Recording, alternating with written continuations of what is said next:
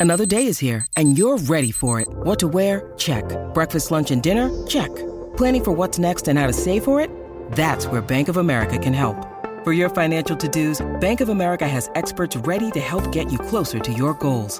Get started at one of our local financial centers or 24-7 in our mobile banking app. Find a location near you at bankofamerica.com slash talk to us. What would you like the power to do? Mobile banking requires downloading the app and is only available for select devices. Message and data rates may apply. Bank of America and a member FDIC. This is uh, Jay Horwitz with a very special edition of Amazing Conversations with three key members of the 1973 NL Championship Mets. Cleon Jones, the left fielder, Ron Hodges, the catcher, and, Felix Millan, second base. Thank you guys for coming on. I appreciate it. Guys, let me start with, uh, you know, Mookie's at bat in the 86 World Series is probably regarded as the, the best at bat in Mets history.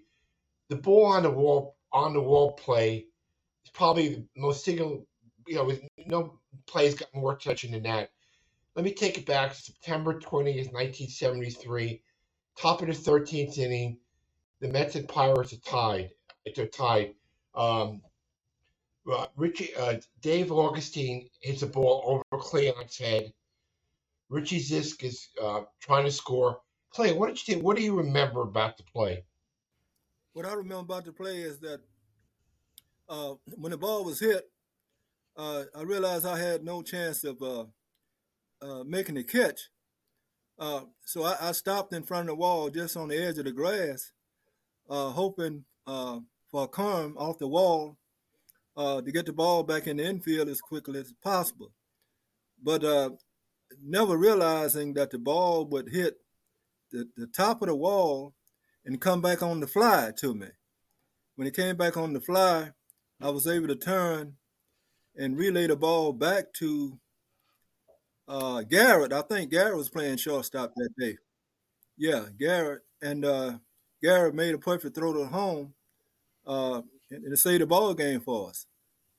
Rod, what did you think when you, as you from the catcher's position, as a, as a play was unfolding? What did you think? Any chance at all getting him thrown out of home plate? It's always the chance. You know, I think we we ex- executed perfect defense there when Cleon grabbed the ball off the wall, whipped the throw to Garrett, and Garrett threw a one hopper to me at the plate. All I had to do was catch the ball, hold on to the ball, and allow the run to slide into it. Felix, you were on the field. What, what were your thoughts as you saw the play unfolding? What did you think? Well, I thought, you know, as soon as uh, Cleo threw the ball to uh, Wayne. Uh, I'm happy that Wayne has a better better arm that I that I have, and uh, he threw the ball a lot better to uh, Ronnie. And then in the bottom of the inning, Ron, you came up with the bases loaded, got a key hit. We win the game four to three. After that game, did you guys think that maybe the stars were aligned perfectly for us? I mean, I mean, how often does a ball sit on top of a fence and fall back into the field instead of falling over for a home run? What did you guys think? Well, personally, I, I think that uh, the league kind of waited waited around for us. We we had a lot of injuries that year, uh, a lot of ins and out uh, with our lineups, uh, pitching staff, and that finally we were getting healthy, mm-hmm. Uh, and we were still in the running and we was right at uh, uh, just below 500 at that period, I think. So then uh, after that play, uh, uh, we were rejuvenated as a team because uh, we, we knew we had a chance, to, you know, to win the pennant.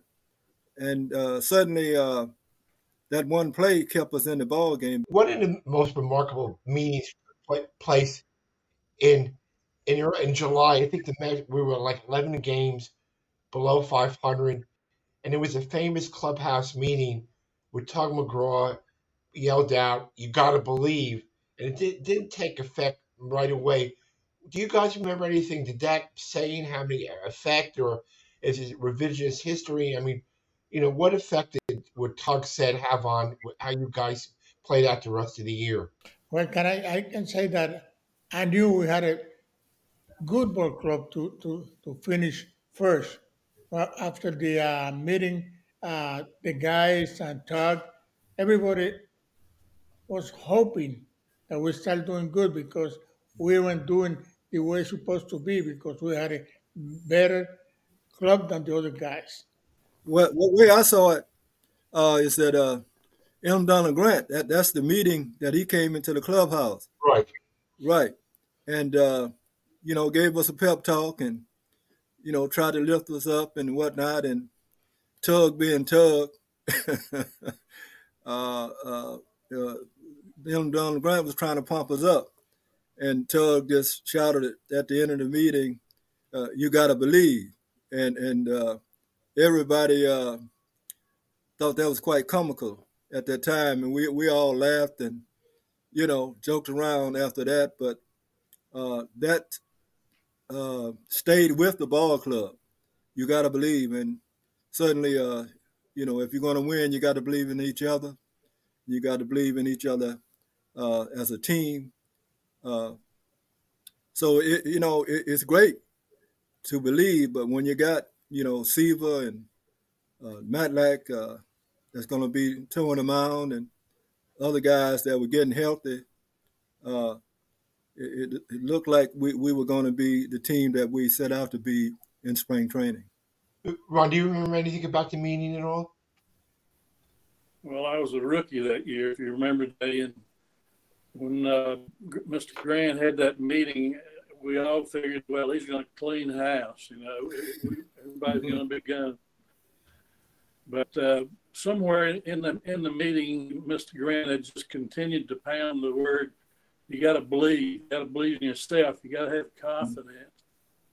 And I think when Tug felt that urge, and he almost hit his head on the on the ceiling mm-hmm. with that. Yeah, you got to believe. I believe. Do you believe? And he was mm-hmm. running around to all the other players saying, "Do you believe?" And I'm going, "Yeah, man, I believe."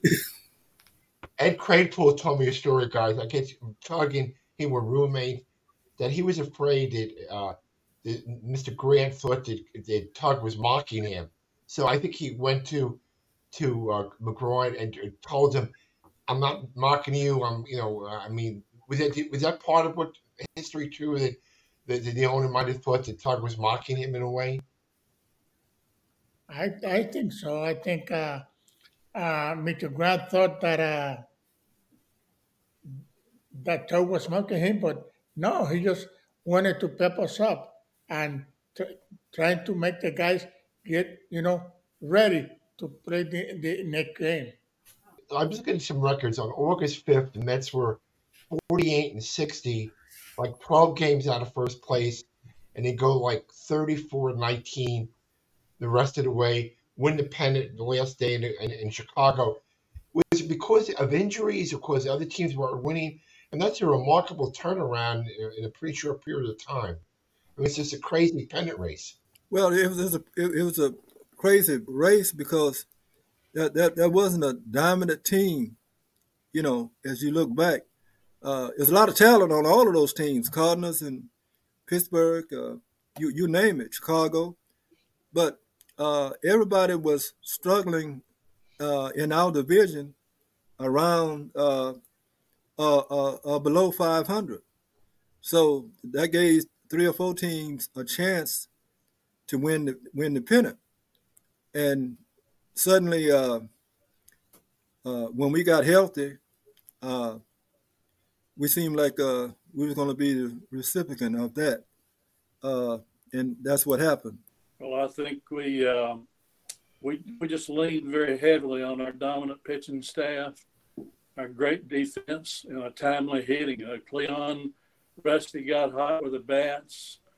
Uh, we just we just played with confidence with that. You got to believe attitude that, hey man, we're going to win this thing, and we did.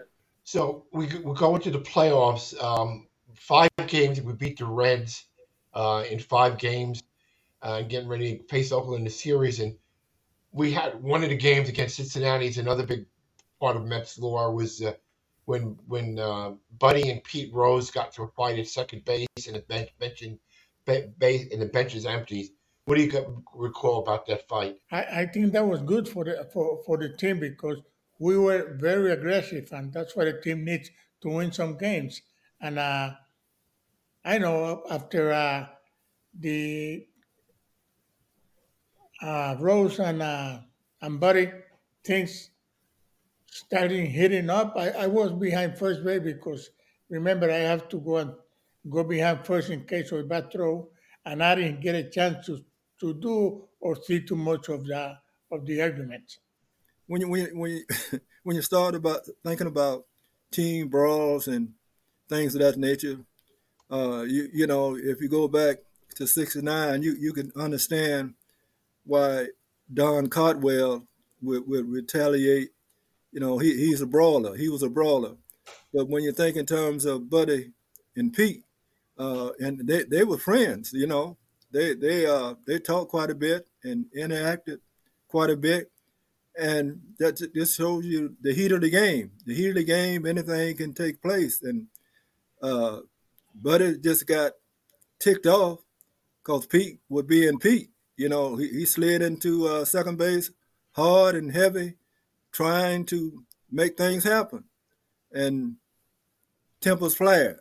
Uh, I, you know, I'm right there in left field, so when I run in and uh, everybody's standing around, but mostly people are trying to break the thing up. Every, you know, mostly sometimes teams just get out after each other. You know, one guy run after another one because of something that happened two years ago, and you get a big brawl. But everybody was in the process of trying to break up Pete. But I remember Pedro Borbon, he was a pitcher on that staff, and he, he got really upset and he started eating on his hat. And, and so everybody had, had to contain him. Uh, uh, but uh, that that was the only other part of that uh, scenario that uh, was quite comical for me. Ron, you know, in 73 rookie season, you're fortunate enough to catch Seaver, Koosman, Matlack that year. You compare with Jerry Grote, the catching tin. How was it as a catcher to catch those pitchers, you know, throughout the year? Well, my first game was catching Seaver, and Yogi told me, he said, hey, don't worry about uh, what pitches to call because Seaver's going to call his own game and he would put down a, he'd say you put down a sign and if i don't pitch put down another sign. So he didn't shake you off you know he just he just uh, stare you off.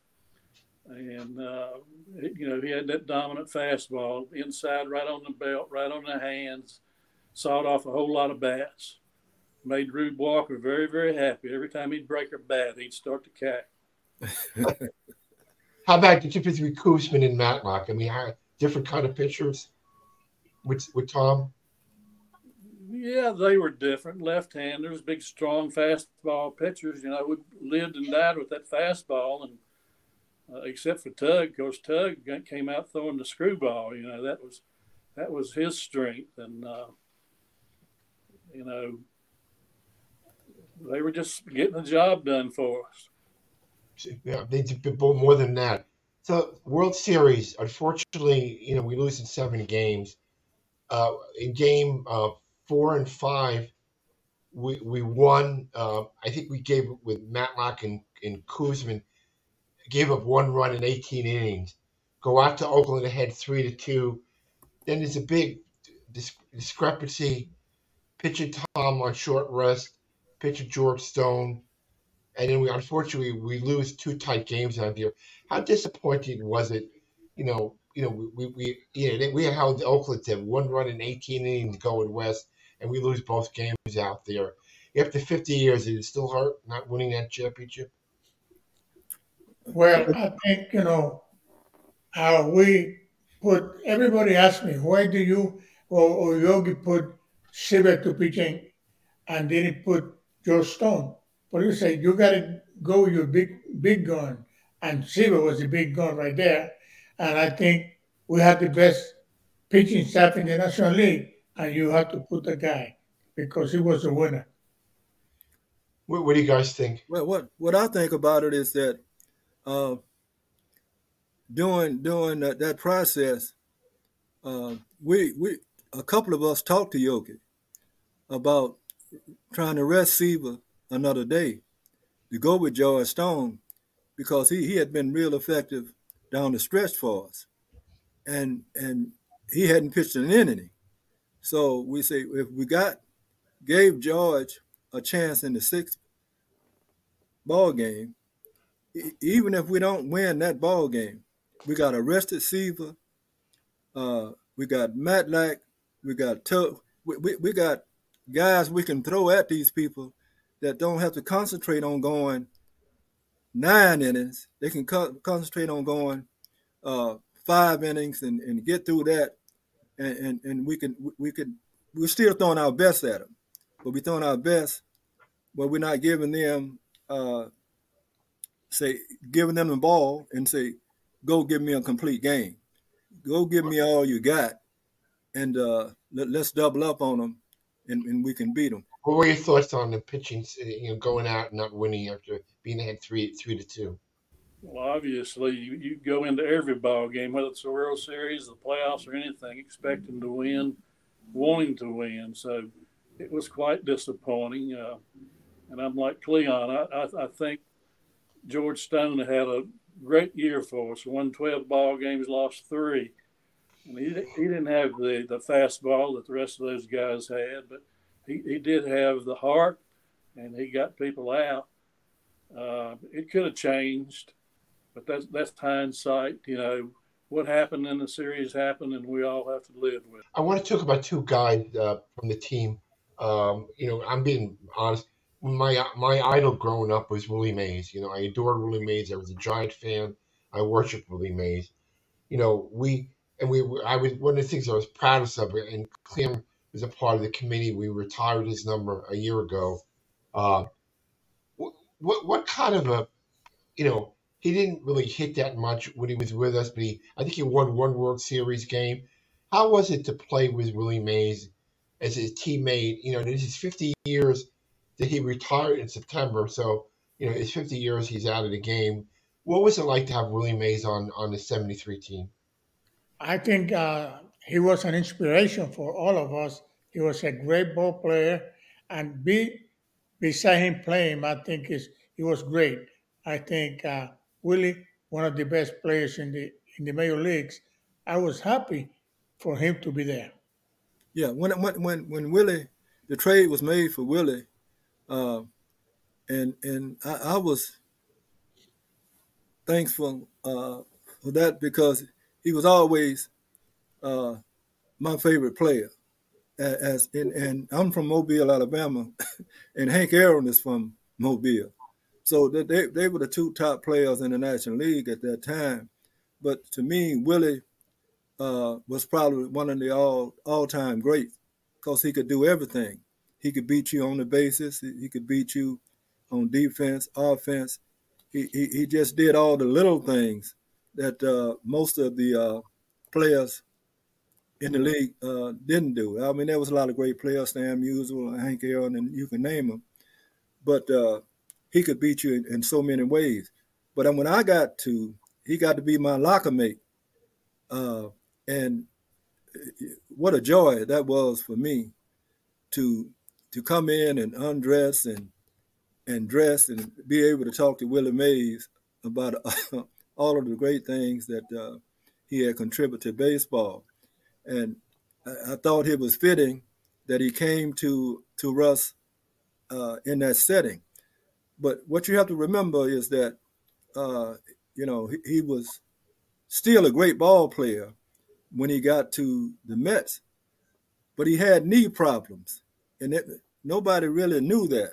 There were times when his knees was so swollen he could hardly walk, and he shouldn't uh, even think about going on, on, on the field, but he did it. And I used to tell him, uh, Willie, you you know you don't have to prove anything. You've already proven it.